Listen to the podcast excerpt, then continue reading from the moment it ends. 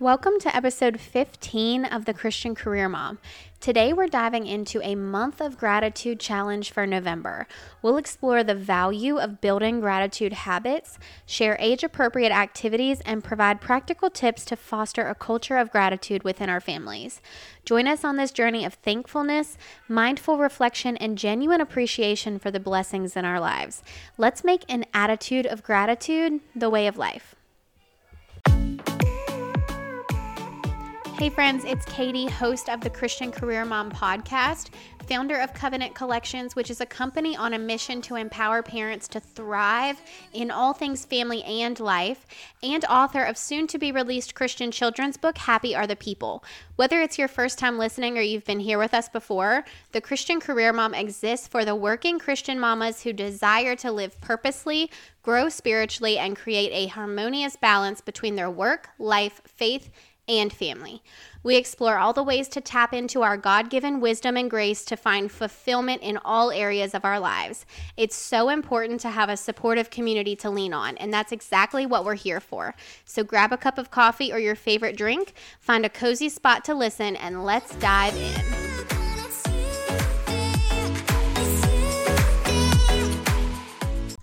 I almost can't believe it, but we are very close to November, also known as a month where we're all reminded to put gratitude front and center. There's something so valuable about building habits.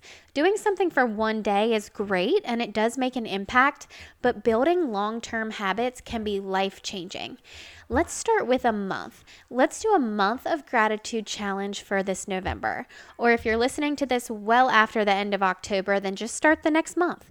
It's definitely relevant and beneficial to anyone at any time. Our goal here is to really establish a culture of gratitude in our families. So let's start by some foundational insights, tips, tricks, and guidance on how to do that. We're all busy, so I would aim for manageable daily activities it's amazing to put go serve dinner at the local homeless shelter on your gratitude calendar. And if you have time to add that in, then please do so. That's amazing. But the best way to ensure our success at accomplishing our goals is to make sure we're setting achievable, measurable goals that don't set us up for failure. So if you're working for 40 hours a week and already have plans for 90% of your days off, that one probably isn't exceptionally realistic and achievable for you. So let's stick with the things that are which is going to vary family to family. I love including gratitude prompts when I do this challenge, and I love this because no matter what else we have going on that day, we can always make time for simple gratitude prompts. They also help keep the activities engaging and a bit more thought provoking. Some examples are having a discussion where you ask one another, What's something that made you smile today? Or who helped you today, and how can you show your appreciation to them?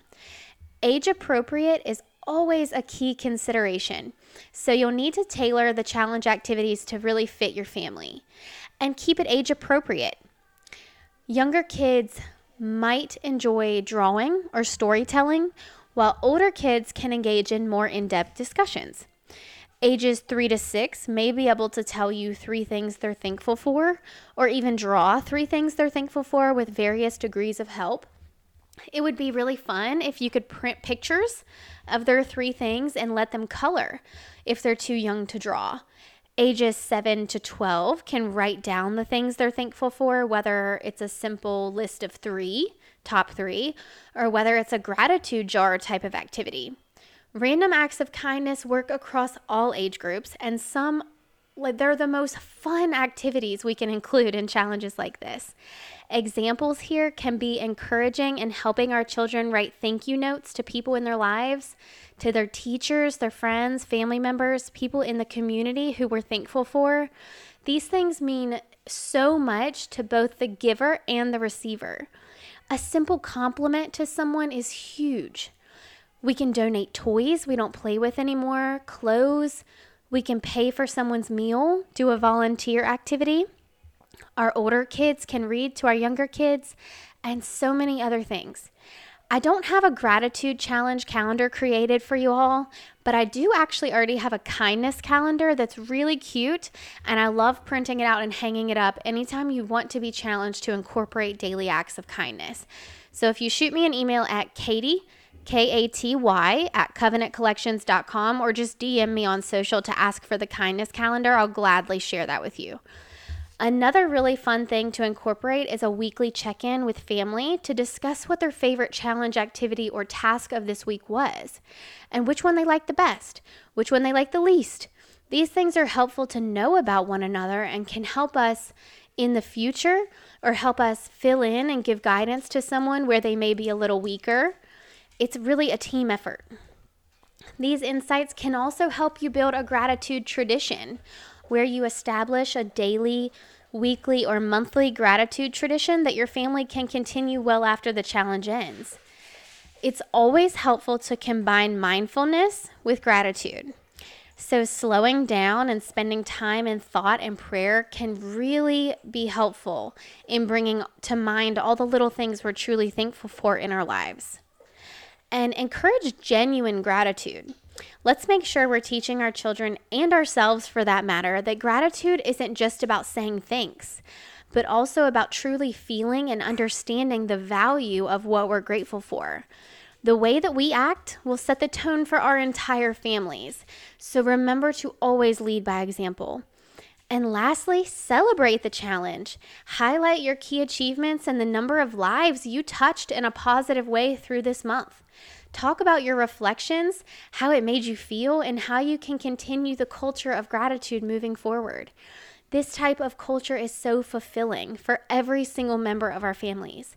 This builds our character, it builds our relationships with one another, it makes us happier individuals in general, and it also brings us closer to God. 1 Thessalonians 5, verse 18, tells us to give thanks in all circumstances, for this is God's will for us in Christ Jesus. Ephesians 5, verse 20 reminds us to always give thanks to God the Father for everything in the name of our Lord Jesus Christ. These scriptures reinforce that an attitude of gratitude is not only beneficial, but it's also biblical. Sometimes ideas is the hardest part. So I'm going to provide just a general idea of themes and a few examples of how you could break this down for your family. This can be followed exactly, or you can just use it for inspiration, whatever works best for you. If we break it down into themes for each week, then week one could be a focus on gratitude for family. And during this week, we could do things like thank you notes to family members, talking about our favorite family memories, creating a family photo scrapbook with notes of what we're thankful for from each time that we've documented, cooking a meal together and sharing why we're thankful for each other's company, helping each other with tasks to take something off someone else's plate, and so on. Following the same types of activities, week two can move into a theme of gratitude for friends. We can reach out to friends we haven't spoken to in a while and express our appreciation for them. We can make lists of the qualities we appreciate in our friends, and we can host a Friendsgiving meal. Make friendship bracelets, share stories with our friends of what we appreciate most about them, when you felt most supported by them, and how much it meant to you, things like that. Week three's theme could be a gratitude for nature. This week, we could spend time in nature and express our gratitude for its beauty and all the amazing things provided for us in nature. We can challenge ourselves to learn one new thing about nature and how appreciative we should be for it and share that new knowledge with our family. We can do a family outing to clean up litter. We can organize some recycling efforts, plant a tree, flowers, things like that. In week four, our theme could be gratitude for our community. In this week, this is where volunteering for local shelters, food banks, community events, and things like that would fit in. We can write thank you notes to healthcare workers, first responders, teachers. We can support local businesses and share about the positive experience you've had with them. If you're wondering why I didn't set a theme for gratitude for God, that's because it should be incorporated every day in our prayers, in our actions, and using every single daily challenge task that you complete as a way to honor and serve God. We can add our favorite encouraging Bible verse to our thank you notes. We can put flowers with a prayer for someone at their front door, and we can thank God for every single thing we have in our lives and all around us that we are able to be thankful for. Because every single thing that comes to mind is because of Him. So I'm going to challenge you to, in the next 24 hours of whenever you listen to this, make a simple, easy, and fun, actionable step forward. Taking the first step within 24 hours increases the likelihood of following through with a task by a lot. So, in the next 24 hours, your challenge is to gather your family together and explain what you're going to do. Start brainstorming the ideas and jot down a rough draft of your month of gratitude challenge. You can kind of set the tone by sharing one thing about each person there that you are so grateful for, and then ask each of them to do the same. Definitely keep it light and no pressure so that it sets a positive tone for the challenge ahead and shows everyone that it can be a really fun and beneficial effort to put this type of effort into our attitude of gratitude. These types of challenges are so important for living more like Jesus, for being a light in the world, and also for strengthening our relationships with our children. So, in light of that, I want to remind you to go grab your copy of the Ultimate Parent Child Bonding Journal, which is a 59 page journal full of amazing prompts to strengthen your bond with your child of any ages. I'm posting this on October 21st, 2023, and this journal is currently free while I collect feedback on the impact it has on your families, but it will no longer be free at the end of October. So if you're listening after that, no worries. It's still available and it's still very affordable, but it will only be free to anyone who grabs it before the end of October. Also, don't worry, I'm working on something new to release that will be free and very, very beneficial as well. You can grab your copy now at covenantcollections.com slash bonding, which I will link in the show notes and in the YouTube description. Okay, that's all for today. I hope you've got some awesome ideas, and I would love if you would share them with me and with our community who may really benefit from your ideas as well.